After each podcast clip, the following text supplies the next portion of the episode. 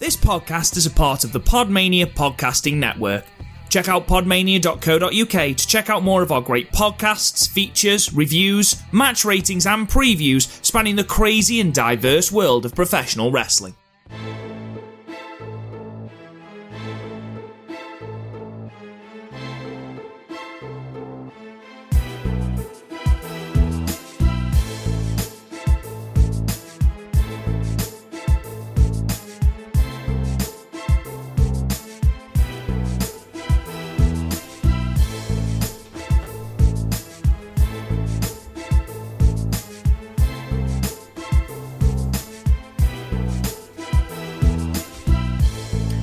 What's up, everybody? And this is an episode of Wrestling with Johners. Uh, we're live on the scene here from Blackpool, England, and I'm here with uh, Matt Bayliss, uh, friend, former colleague of mine, Wrestling with Johners buddy. How you doing, Matt? Good evening. Yeah, good. Thank you very much, and uh, thank you for bringing me along with you today as well. No, that's fine. And uh, this is episode 94 of the Wrestling with Johners podcast, and uh, we're on the scene in, in Blackpool. We've just seen NXT UK Takeover Blackpool 2 from the Empress Ballroom, the Winter Gardens. Uh, it's fair old journey to get here, but definitely, definitely worth it. And uh, lots to kind of go through. We're, going to be recapping the main card that happened at the Empress Ballroom, and of course, it's the third NXT UK takeover. Um, the first of which was 12 months ago, pretty much a year to the day when they did the first NXT UK takeover Blackpool 1, and that was the uh, momentous occasion where that was an epic main event between Pete Dunne and Joe Coffey. And Joe Coffey features in the main event to this one as well, but uh, um, kind of we, we travelled down here today, Matt, and um, obviously the expectations are quite high. Some really good matches to look forward to. We were discussing in the car on the way down that the card was pretty stacked. Five really top matches to look forward to. But kind of coming down here, what was you looking forward to most? Uh, just the atmosphere, I think, was the main thing. So I've seen uh, like the previous takeovers, uh, not been to one previously, uh, so I was quite excited to, to come along and, and sort of like be a part of it. Uh, in terms of the matches, I think probably Devlin against Tyler Bate was probably the one I was looking forward to the most. Um, but overall, the card was really, really strong. Yeah, got to agree. And uh, I think I have to agree about there. The match I was most looking forward to is uh, Tyler Bate and Jordan Devlin. I think it's been a, a, a, bit of a dream match we've been waiting for for a long time. A lot of us probably wanted it as far back as last summer when they were building towards uh, Takeover Cardiff. We didn't get that. What we did get was an excellent main event between Tyler Bate and Walter, of course. But uh, uh, Jordan Devlin's been one of them characters that's kind of been bubbling under the surface for quite a while now on NXT UK. We know that he's very capable. Uh, we'd love him to see him challenge for you know some of the championships, the UK Championship in particular, somewhere down the line. But today's match against uh, Tyler Bate didn't disappoint, and I can't wait to talk about that one very soon. But uh, definitely a match that we've been looking forward to for a while, and they, they, we knew that they were going to deliver, and they definitely, definitely delivered. But uh, uh like I say, let's talk about the, the atmosphere inside the Empress Ballroom. Um, like I say, it's a very special kind of venue, and this is the third time they've been there. Obviously, uh, they had the very first United Kingdom Championship tournament two years ago to the day, pretty much, or three years ago. Sorry, I think it was January 2017 and that was a really good two night show uh, with Tyler Bate winning the tournament, beating Pete Dunne in the final, becoming the first ever UK champion. And then, of course, uh, we. We, we come back to the Empress Ballroom last year for uh, Takeover Blackpool 1, which was an epic show, and back here again uh, 12 months later. So this seems to be a bit of a, a spiritual home for NXT UK, really, doesn't it, Matt? Yeah, it seems to be like it's going to be their like kind of like their home their home ground. So I expect them to come back again next year. Um, but then hopefully they'll uh, they'll look to kind of move the other UK takeovers around a little bit. Uh, we were talking earlier about whether they're going to just stick with doing two a year, or if maybe they can stretch to putting at least one more on as well, or maybe even venturing out into Europe as well. Yeah, it'd be really cool to see what they do in the future. And I think they've definitely got the fan base now that they've they've built the fan base to possibly look into doing slightly bigger arenas than say the Motor Point or the Empress Ballroom. I think they should come back here um, once a year or maybe once every couple of years because it is kind of quite a, a spiritual home for the brand. Um, and uh, but but yeah, you know, we discussed possibly using Wembley Arena, which I think can hold easily four or five thousand. Um, or you've got you know some some uh, good venues that, uh, without going too silly, can hold a good you know four, five, six thousand quite comfortably. Um, but uh, yeah, like I say, I know that uh, a lot of the UK brand has European talent on there, like Walter, of course, uh, the, the, champion going into tonight um, is from Austria, and you know, obviously Walter's massive in Germany, and uh, I know that WWE have ties with WXW over in Germany, so it'd be you know be good to kind of experiment with maybe going a bit further afield and uh, maybe doing a, a takeover in Germany or across Europe. I think the UK brand kind of covers all of Europe, if we're honest, and it'd be good and I know this has been discussed in many circles for them to add maybe a secondary title which could maybe encompass more of a European feel like the old WWF European title, maybe. Yeah, I think especially with the talent they've got, you got people like uh, Desmond Wolf and um, uh, Ilja as well, who who'd be ideal going for that as well. And also, then you can always bring uh, people like Devlin into it as well, um, and maybe having that mid card title might be something that that he could take and run with as well.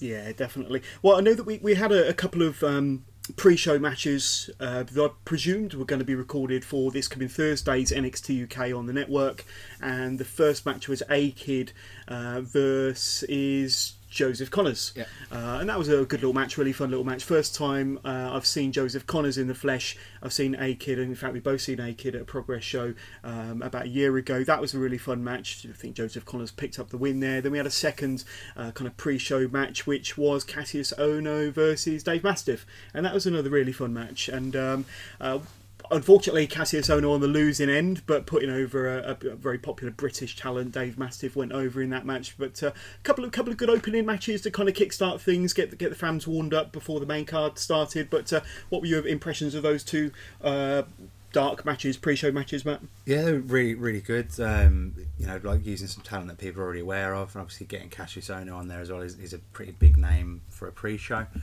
Um, yeah, it's, it's, it, as warm-up matches go, they, they were quite good. They got people involved. Um, and, you know, there's clear kind of like heels and faces in the matches. Uh, got the got the the, uh, the the you know the the crowd involved in it as well. Got some good reactions to, to some of what was going on. You know, both both are two pretty tidy matches. Yeah, no, definitely. But um, everybody was looking forward to the, the main show, uh, the main card, and the first uh, match to kick it off um, was was two really popular wrestlers, and uh, um, Trent Seven versus Eddie Dennis. Uh, Eddie Dennis, as a matter of fact, is the current uh, Progress World or Unified Champion in Progress, um, but he's just returned from kind of quite a serious uh, tricep injury or shoulder injury. I know he's had a, a, a number of injuries over the last couple of years, but uh, he was really good in this match. Um, you're, you're not a, the biggest fan of Trent Seven, though, are you? No, it's um, I, I'm I'm I'm aware that I'm in a massive minority um, by by not being a big fan, but but no, to be fair, I was I was, I was impressed with him. I really enjoyed this match. Um, conversely, I'm a massive Eddie Dennis fan. Um, You've been watching him for quite a few years. yeah, you? I've been watching him, harassing him, following him around with inflatable sheep and all sorts. So, um, but yeah, but I, I really enjoyed it. It was like two, you know, both pretty big, powerful guys.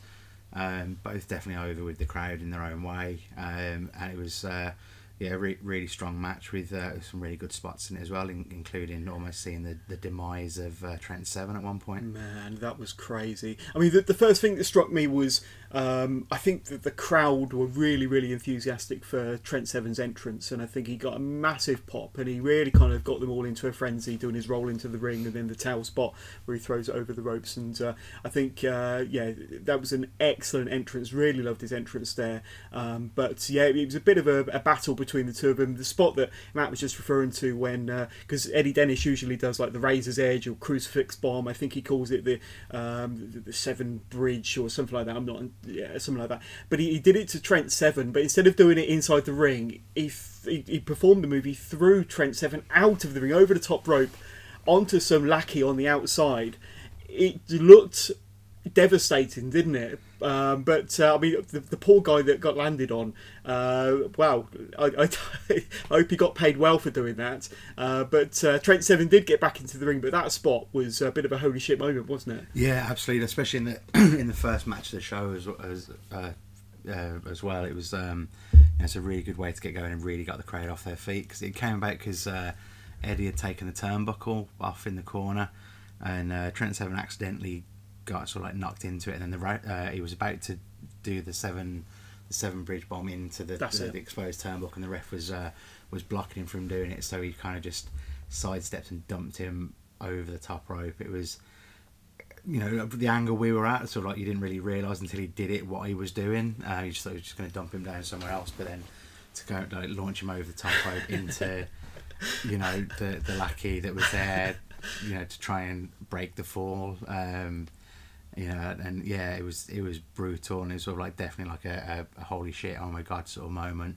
and I but yeah it was but in terms of starting off the night right it was a it was a really good good way of kind of setting the tone for what was to come. Yeah and, and just going back to that move it's the sort of thing that you do on like a, a, a, a WWE computer game isn't it? Where you Oh, kind yeah, of you, you throw your you throw your opponent off the top of the Hell in a Cell, Hell in a Cell cage or over the top rope with a power bomb or something like that. it was something that you wouldn't normally see but that was that was devastating. It's probably something they practiced on crash mats but uh, to do it and to see it in, in real life in person was was pretty special. Uh, but like I say Trent Seven did recover got back into the match I don't think the match went too much longer after that and uh, Eddie Dennis uh, won the match with his next stop driver um, so that, that was a good win for Eddie Dennis I suppose and to be honest with you I don't think it hurts Trent Seven to kind of suffer a loss there um, but um, yeah, two good wrestlers. Good way to kick off uh, NXT Takeover. Um, can't wait to see that match back on the network. But uh, yeah, really good match. And then that led us nicely into the match. Uh, it was a three-way uh, triple threat match for the women's title. Uh, Kay Lee Ray, the defending NXT UK Women's Champion, going up against former champion Toni Storm and Piper Niven. Now we were discussing kind of on the journey up here whether Piper Niven would be part of the match. Um, you know, she's had a health issues recently. We don't really want to kind of go too much into that, but we're wondering whether they were going to, do some sort of backstage angle to maybe get somebody else involved or to turn it into a two-way it wasn't clear whether she was going to be fit or well enough to wrestle in the match. But really happy to see that not only was she in the match, but she was fucking awesome in the match as well. Yeah, I mean, we so when when she came out, it's sort of like it was a relief that she was there, and then in sort of like the opening the opening moments of the match, she did uh, a dive through between the ropes onto the outside onto Kay Lee Ray, and I thought I think I nudged you at the time and said. Uh, Definitely fit help again. so, uh, so it was it was good. So obviously the match didn't lose anything from the build or, or get changed at the last minute or anything. So, um, but yeah, it was a you know re- a really good performance by by all three of the women involved. Yeah, I mean Piper Niven was not only doing dives, she was hitting sentons outside the ring. Uh, we saw a massive senton off the top turnbuckle to the outside from Kay Lee Ray as well. Uh, the crowd are really behind Piper Niven. I think because they've seen quite a lot of Toni Storm and they've seen quite a lot of Kay Lee Ray. They haven't seen an awful lot of Piper Niven. Obviously, very supportive. A lot of them knowing the, the story that's going on in real life for, for Piper and there was a, a, huge amount of support for Piper Niven. A lot of people actually believed that she was actually going to do it. Um, I was hoping and believing for a split second that she might do it. Uh, I would have loved it if, if she had. Um, but uh, I mean, in, in the end, uh, the, the, I think Piper Niven nearly had the match won. I think she did. She hit a Canadian destroyer on Kay Lee Ray. Yeah, um, she uh, she hit a Canadian destroyer, which um, which Toni Storm managed to break up at the yeah. last minute. There's there's quite a few like really close near falls towards the end, including one where um, I think Toni Storm was on the outside and uh, the ref was about to count three on a pin. And Toni kind of dived into the ring and grabbed the referee's arm rather than breaking up the pin itself. She actually grabbed the referee's arm, which was, you know, like um, probably not unique. It probably has happened elsewhere, but you know, it was a really good spot. Yeah, and a sort of a desperation move to uh, to keep the match alive. Yeah, definitely. But uh, it was a really hot match, and to be honest with you, it needed to be because coming out of the previous UK takeover in Cardiff, uh, Toni Storm's match with Kay Lee Ray was easily the worst match of the night. Unfortunately, it really stood out like a sore thumb compared to the other five matches uh, on that card in Cardiff, um, and they really redeemed themselves tonight. I felt that Toni Storm had one of her better matches I've seen live in person, probably one of her better matches on the NXT UK brand. Uh, Kay Lee Ray just smashes it every single time. Anyway, you add Piper Niven in there, you know back to full health, full fitness. She looked great, um, and not only did the three wrestlers um, absolutely deliver, but the fans ate up just about everything they did in the ring as well. Uh, but uh, the end of the match came uh, when uh, let's see, I, I, think Storm came off the top rope. Um, and uh, on onto Piper, but Kay Lee Ray kicked Toni Storm with like a, a, a, savate kick or a super kick to the side of the head uh, for the pins. So uh, Kay Lee Ray kind of stole the win there at the end, really, uh, with a bit of a sneaky finish, but uh, it kind of fitted with the story that was being told in the match. It's a really good three way. I think all three women kind of knocked it out of the park, and uh, although Kay Lee Ray retained. I don't think anybody's massively disappointed in that because she's a, a really good champion and she's actually uh, you know, not only uh, delivering on the NXT UK brand, but she's delivering on the, the black and gold brand over in the States as well, uh, making a bit of a name for herself. So yeah, um, I think that you know the, the opening match, Eddie Dennis, Trent Seven definitely delivered. I think this took it up a notch. Matt, what about yourself? Yeah, definitely, it was good. Um, we, we spoke afterwards about the um, like the positioning of the matches and, and how the, the the show flowed, and, and I think to be honest, they got it they got it spot on really with sort of like the the order of, of the matches and the way that it built towards um, towards the end of the show, Yeah. to, you know, to the last match and to after the last match, which obviously we will. Uh, if you're not already aware, then obviously you're living under a rock. But um, um, obviously we'll we'll get to that in a little bit. But Yeah, but uh, an excellent three-way match. Really can't wait to see that one back as well. Uh, the next match, as we alluded to at the very top of the podcast, was the match we were both looking forward to the most going into it. Uh, Tyler Bate, former NXT UK, uh, WWE UK champion, of course, um, against uh, Jordan Devlin. Now, this match, I think, like all good wrestling matches, told a story, but it, it kind of started off slow and it built and it built and it built and it built to the point where the fans were uh, kind of uh, at a frenzy, at a fever pitch at the very end, and it was the perfect wrestling match. I'm not saying it was saying it was a five star classic, but between these two, you know, we knew that they were going to deliver a good match, and they did.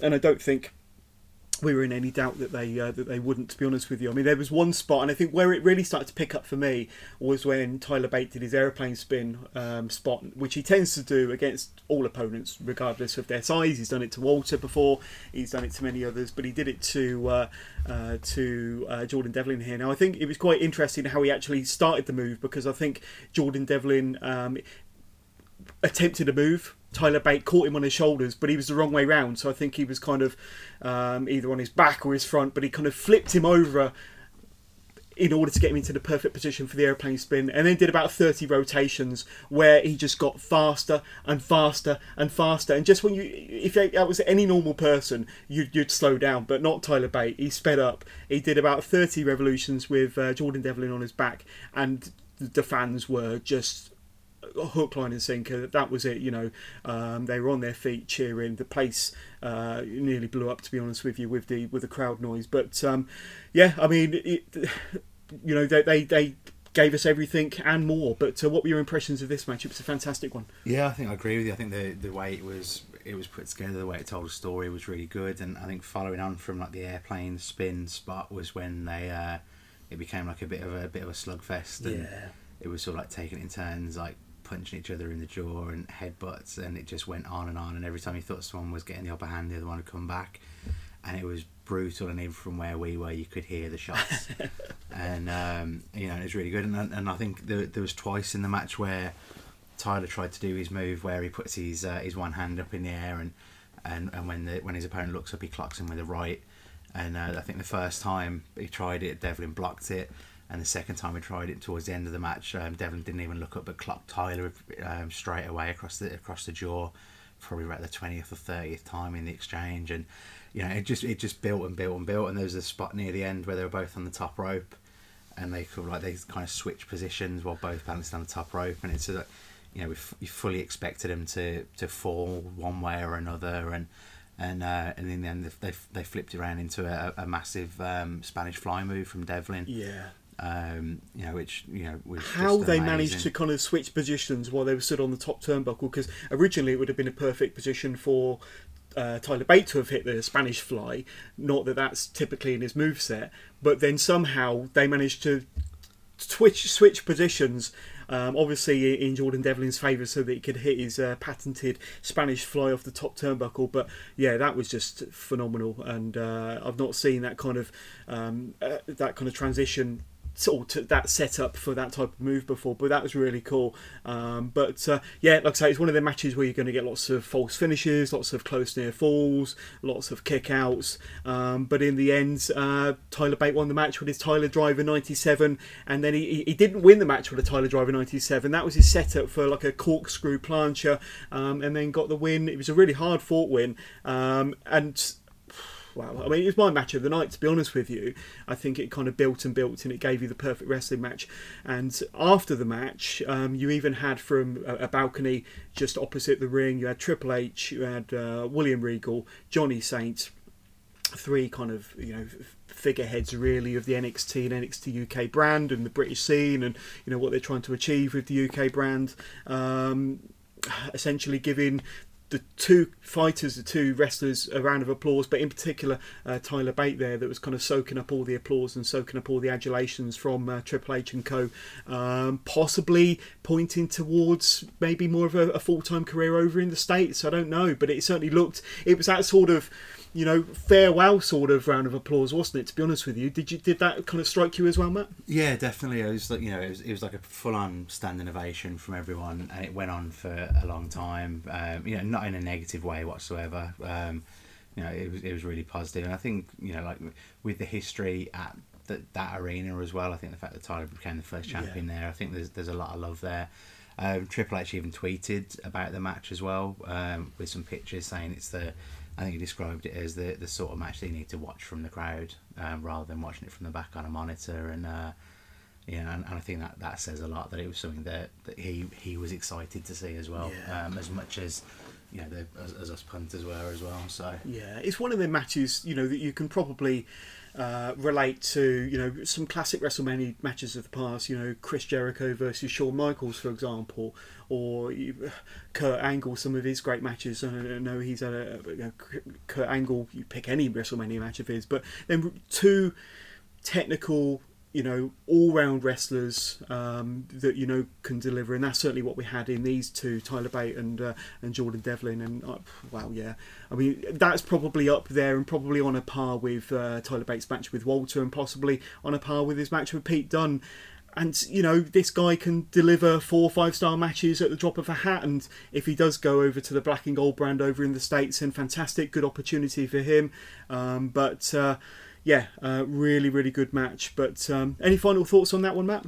Uh, just that it was phenomenal, and, and I, I, always feel the need to just remind people constantly that Tyler Bate's still a baby, basically. yeah. So yeah, it's um, so imagine you know if he's this good now, imagine imagine what he's going. You know if he stays free of any like major like two serious injuries and stuff like that, you know the, the he's de- people like him are definitely the future of the business. Yeah, exactly. I mean, what's he twenty three? Yeah, it's, it's incredible kind of what he's been able to achieve so far. And uh, if he stays fit and healthy, you know, and, and he is kind of, he, he, does look after himself. I know that he's, he's a vegan, so he looks after his diet. He looks like a million dollars.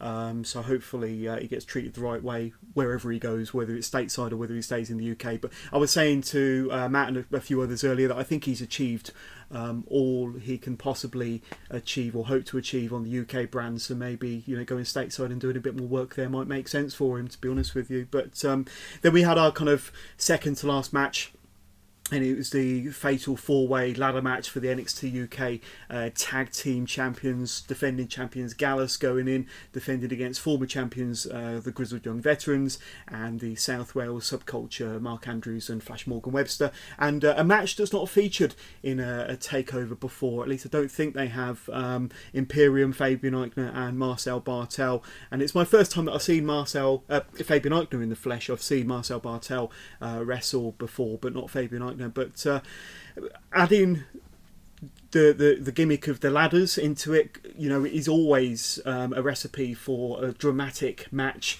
and always a recipe for kind of a bit of a nail biter and some really big spots. Um, and we got that here, um, but there was definitely lots of ladders involved. I think at one point there was five or six ladders inside the ring, and you had all eight wrestlers climbing up, uh, you know, the ladders to, um, to, to retrieve the belts. But um, any any spots in particular that stood out to you in the Fatal Four Way? Uh, there's a there's a quite a bit of innovation to begin with as well. Um, I think there's a point where I think both of the um, the South Wales Subculture guys got stuck in the corner behind ladders, uh, getting squashed into the corner, and you know there's quite a lot of a lot of use of the ladders as weapons early on, um, and then it kind of just escalated from there. Really, I think that obviously the spot where everyone was uh, sort of varying ladders. I think I think um, Flash Morgan rested a ladder on top of someone to climb up at one point um, in in that spot and then obviously there was um, they got the big ladder, which I don't know why they never use the big ladder to get the titles because it'd be a lot easier. But yeah. the big ladder always seems to be the spot ladder. So um, yeah. and it was set up on the outside, wasn't it? And they tried to uh, set up a couple of tables either side of the ladder, rested against the ring apron and the guardrail.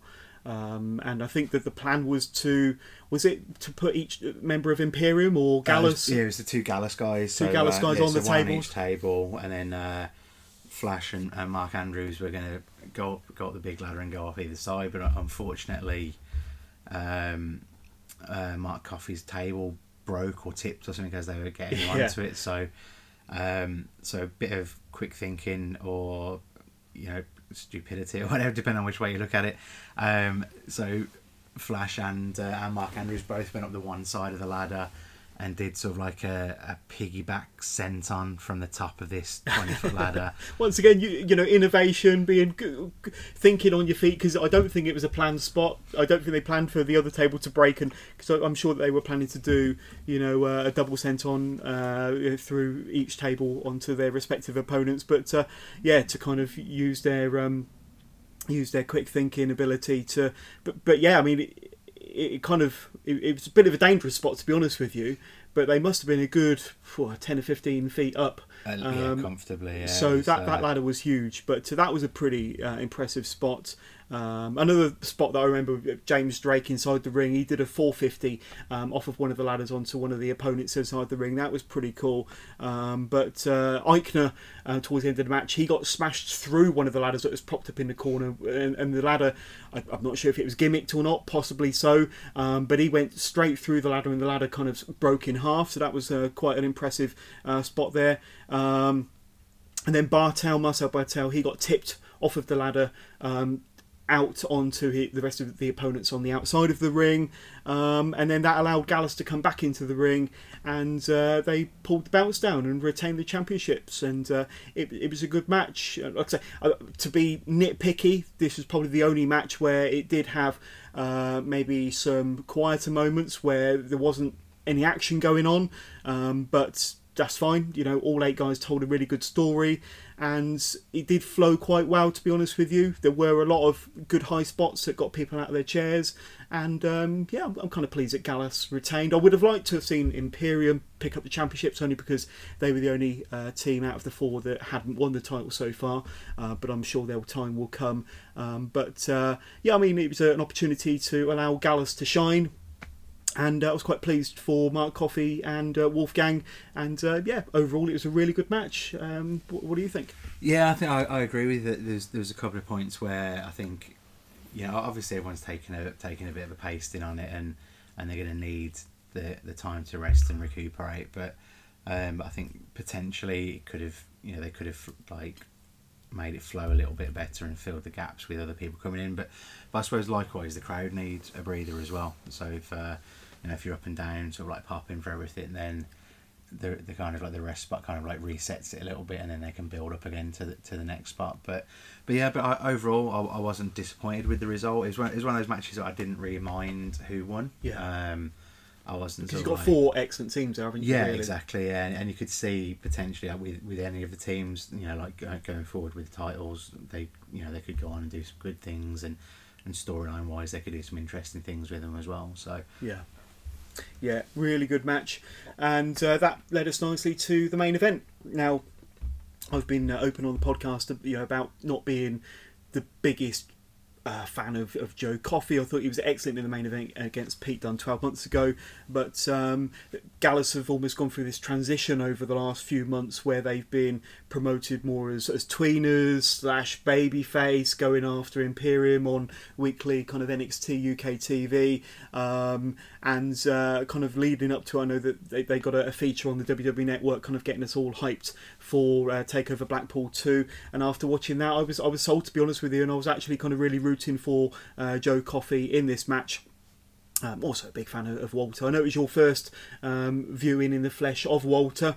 Um, this match, it was it was brutal in a good way. It was really hard hitting. They knocked seven bales of crap out of one another. There were so many big moves. I mean, within the first few minutes, they kind of went out of the ring into the crowd. Joe Coffey kind of dived over the, the guard railing into Walter with some sort of spear or headbutt. Um, but uh, I think what a lot of people will remember from this match are the chops, um, Walter's chops in particular, and he must have laid good eight to ten chops to Joe Coffey, and every single one of them cracked and reverberated around the Empress ballroom. And like you say, some of them were like a gun going off. Um, but uh, yeah, the, the chops and the hard hitting, you, you, you're going to get it from these two, um, you know, these two beasts, to be honest with you. Because let's be honest, Joe Coffey can handle himself as, as much as anybody.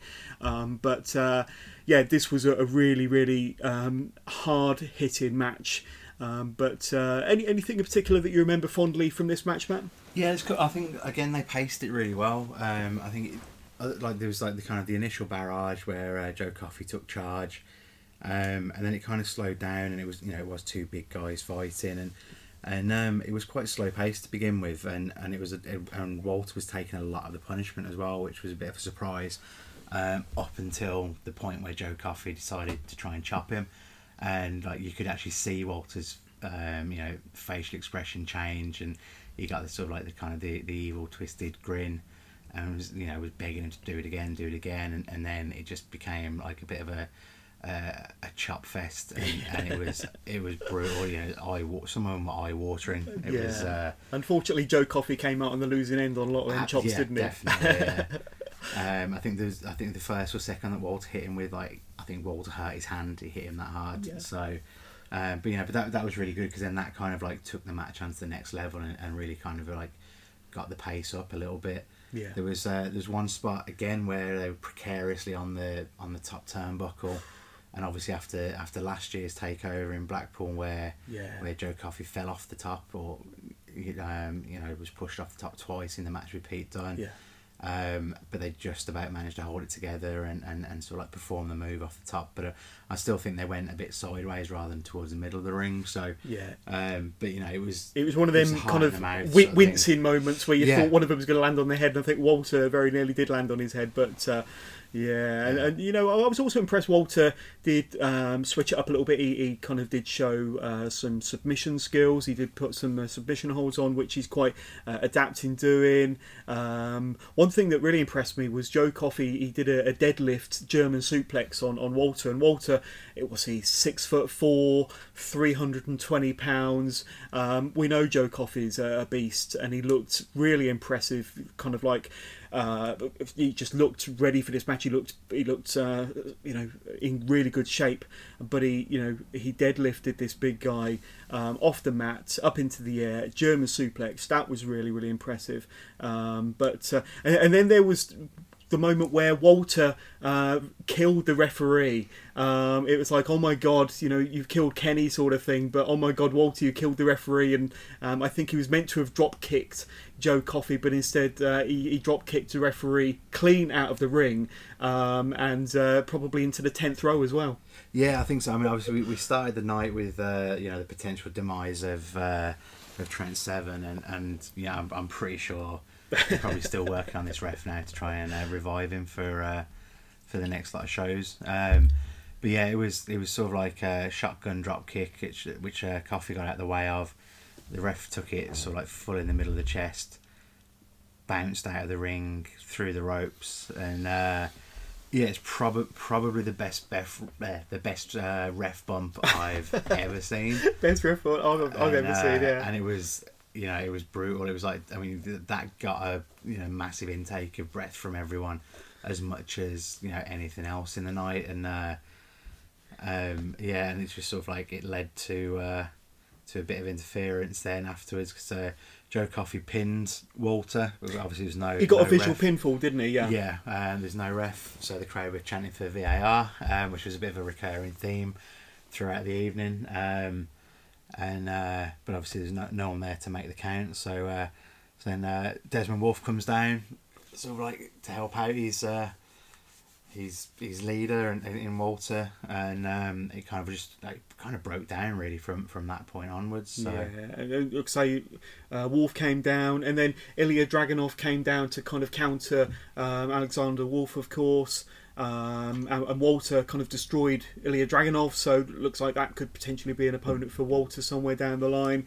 Um, and then we had some, you know, lots of uh, shenanigans around the ring. There was lots of, uh, uh, I, th- I think Walter was was kind of beating down Joe Coffey, to be honest with you. And then the end of the match came when Walter first of all power bombed Joe Coffey and then got him to submit in, in some sort of like step over crossface. Really, it, it was it was a bit of a crossface move, wasn't it? Where he was yeah, we, back. we were at a bad a bad vantage point Yeah, for it. We, we couldn't, couldn't really see see, it front the move. face on. So it's it's amazing when you watch wrestling live in, in like a bigger arena like that. That submissions are far less impressive than when they're on TV. Because obviously Yeah. on the TV, when when you see it on TV and you've got the camera in their face, you can you can sort of like hear the ref asking them and everything. It's a lot clearer what's going on. But then when you're in in a, in a big arena like that, if you if you're not at the vantage point where you can see what's happening, it it does make it a little bit. Um, a little bit more, a little bit more difficult to see. So Yeah, yeah, but um, it was uh, a, unique way to end a main event match. To be honest with you, um, obviously, you know there's various ways you can win a match, but you don't often see big important matches like that end via submission. Um, so it's you know obviously thought through from the beginning how we're going to kind of close this match down, how we're going to come to a conclusion, and uh, having Joe Coffey kind of tap out at the end was was a uh, a different way to what we usually see in a WWE ring. Um, but um, one of their matches that kind of had a really, really good, powerful story going through it. Uh, Joe Coffey did give as, as good as he, he got. He couldn't kind of really have an answer to Walter's chops, unfortunately. Um, but, you know, Joe Coffey did have some, some time to shine in the ring there. Um, and, uh, yeah, it was a really good main event match. Um, I don't think it was as good as uh, Joe Coffey's match with Pete Dunne last year or Tyler Bate's match with Walter in August, but uh, a really, really good way to close out the show, or at least we thought that was how it was going to close out the show. You, you, the rest of Imperium came down. You had Walter, uh, Fabian Aichner, Marcel Barthel, Alexander Wolf there. They're all kind of celebrating Walter's win. I should imagine if you were watching it on the network, the copyright logo probably came up on the bottom right hand corner of the screen. Uh, and then what did we get, Matt? Adam Cole, baby. Adam Cole, Undisputed Era, uh, snuck in from behind. Um, you kind of heard the, the, the roar of the crowd get louder from a small rumble to a loud rumble, and then kind of the walls were shaking um, as uh, UE came in. They uh, beat down Imperium. Um, and uh, yeah, Roderick Strong was well into it. He was throwing his, his shirt and his chain into into the fans, and um, I think in the end, all four members of Undisputed Era had Walter um, to themselves in the ring.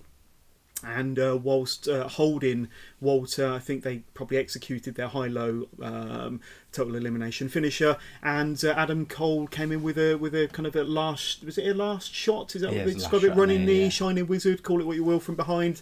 Um, so all four members of Imperium were left laying, um, but to have Undisputed Era in the Empress Ballroom to attack Imperium, obviously further setting up their match that's going to be taking place in a couple of weeks' time. Uh, Worlds Collide, the, the the show that's taken over from Takeover, um, the, the night before the Royal Rumble in a couple of weeks' time.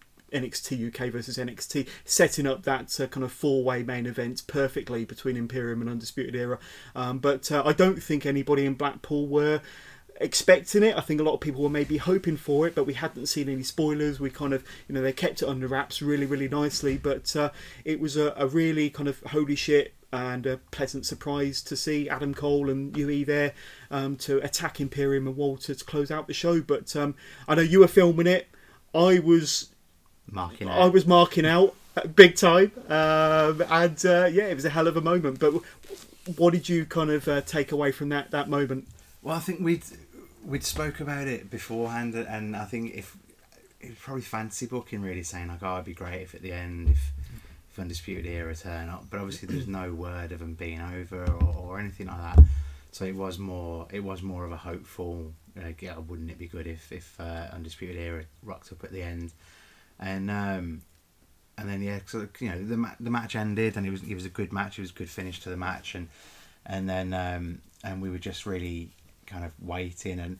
And I was filming it thinking, like, well, if something is going to happen, it's going to happen now. But you know, there was no guarantee. You know, it could have been Tyler coming out, it could have been Pete coming out. They like to been- drag out these kind of dramatic endings, yeah, don't they? yeah, and it's like we're there, and then you could kind of see, you could see someone sort of like gesticulating with with Imperium in the ring, and then you could see a production assistant waving, and then all of a sudden you just hear screams from uh, down in the crowd as as uh, as UE just ran through, and it was like. And then like John nearly deafened me, uh, marking out down my ear, and um, like, yeah, I'm filming. So, um, but yeah, but no, but it was it was it was great, and you know, just you know, it, it was really well done. It's fitting, it's relevant because of obviously that we Worlds Collide coming up, and uh, you know, it's just really, and you know, to have those four coming into an NXT UK show.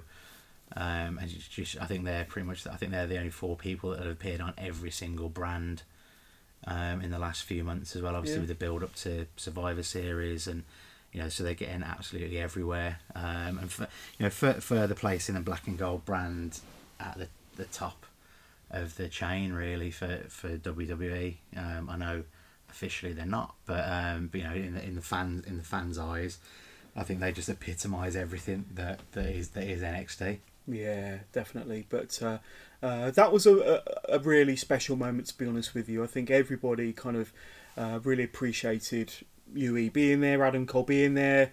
You know, I don't know if it was on camera or off camera after they you know stopped uh, filming, but you know they they gave the fans what they wanted with the kind of Adam Cole baby chants and a boom a couple of times. So that was pretty good, and that's what you want to kind of see. Um, you know, when you've got undisputed era in the building. Um, but I think while the while the cameras were rolling with them kind of effectively standing over the body of Walter inside the ring, they're all very serious as if they mean business, and uh, you know there was no kind of chanting to the crowd then. But when they got back onto the stage on the rampway, that's when they were doing all the undisputed era, you know, gimmickry and uh, Adam Cole baby. But um, it was good. Uh, I think, like I've said two or three times already, I can't wait to go back and watch that particular moment. I know you, you've probably already seen it back a couple of times on the network on the uh, kind of walk back from the restaurant. Um, but uh, yeah, it was, it was a really, really special uh, show. Now, this is the second NXT UK takeover that I've been to. There's only been three, but I went to the one in Cardiff and that was great. And obviously, you had a, a couple of uh, memorable moments there. Certainly, Flash Morgan and Mark Andrews winning the tag titles was really memorable. And the main event, uh, Tyler Bate versus Walter. I think some of the, the main kind of takeaways from this show, uh, Blackpool 2, um, you know, definitely Tyler Bate versus Jordan Devlin. Loved that. Uh, the, the crucifix bomb Eddie Dennis performed on uh, Trent Seven was a really holy shit moment. Um, I think Piper Niven and, and seeing her kind of fit and well and performing so well in the ring and really adding to that match, um, especially you know off the back of the match that we saw in Cardiff um, in in August, which was you know a bit of a disappointment, and kind of Niven really added to the match and elevated the match, and you know I really wanted her to, to win that one, but just seeing her kind of fit and well, and the fans really behind her, and then you know Walter's chops. To be honest with you, I think they're still reverberating around the Empress Ballroom as we speak, um, and I'm sure Mark Coffey's uh, Joe, Coffey is going to be sore for a week.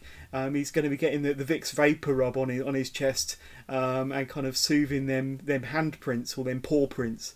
Um, but and then of course seeing uh, Undisputed Era um, come out at the end. But I've, I've probably summed it up there, Matt. But what are your kind of highlights and takeaways from uh, Blackpool Two? Um, well, so my, my first takeaway will be just me admitting I got something wrong. I got my Wolves wrong. I think I mentioned Desmond Wolf. and That's definitely not who uh, who came out and interfered in Now, the wasn't match. that is that Nigel McGuinness, Nigel in, in McGuinness, T, yeah. uh, so, TNA? so technically he was there, I assume, on commentary, but he definitely didn't get involved in, uh, in the match. But um, I think, for, yeah, I think highlights for me, other than spending a day with you, John, um, uh, and the food afterwards, which was fantastic. Yeah. Um, but I think from a wrestling perspective, um, yeah, I, I think you know any any time that I see uh, that I can see people like Eddie Dennis and Tyler Bate in an environment like this is like really big for me because they're, they're some of the first people that I kind of got behind when I when I got into like BritWres. Um, but yeah, I think the, the, the near death experiences for for um, in the in the opening match and, and in in the final match as well for, that poor referee. for that, for that poor referee and um, and for Trent Seven as well. You know, I think like they're like you know huge pop moments. Um, but yeah, but Ty- Tyler against Devlin was definitely match of the night for me. Um, but Walter and Joe Coffey didn't didn't disappoint, and I think you know in, in my mind they've both gone up in my estimations as well as as wrestlers as, as main eventers. Um, but yeah, but just seeing Undisputed Era at the end, you know, it's sort of like it's, it's definitely one of those I was there sort of sort of moments, and it was uh, it was it was a, a, a fantastic way to end a, a fantastic show overall. Yeah, it really was, and I think um, you know there were highlights in all five of the matches uh, that were part of the main card. And uh, yeah, like I've said a few times before, I can't wait to go back and watch it all again on the network when I get back home tomorrow. Um, but yeah, that's, that's pretty much um, our, our, recap, our review of NXT UK Takeover Blackpool 2. Um, so I just want to kind of thank you for helping us out with the podcast and thanks for being a great guest and a, a good friend. And it's been a, a, pleasure spending the day with you in Blackpool. And uh, yeah, and uh, like I say, drop in on the, the Wrestling with Johners podcast. Of course, we, we drop every single Saturday with our weekly NXT and AEW recaps, uh, regular WWE and AEW pay per view reviews, um, exclusive interviews, and so much more. And just one plug that I'm going to throw out there, just go and see our brand new uh, wrestlingwithjohners.com website. It is wrestlingwithjohners.com where you got a full archive of podcasts, uh, vlogs, interviews, archive uh, of, of, of, all of our articles from our team of writers, including uh, Mr. Matt Bayliss, who uh, is part of the team of writers that writes for the wrestlingwithjohners.com website. Daily news updates and uh, so much more. Um, so please go and check it out. all of our social media links are the top of the page as well. Um, so instead of me kind of spewing them out to you now, just go to the wrestlingwithjohners.com website. But uh, from me and from Mr. Matt Bayliss, and thanks again, Matt, for helping us out with this podcast. Uh, we'll catch up with you all again very soon.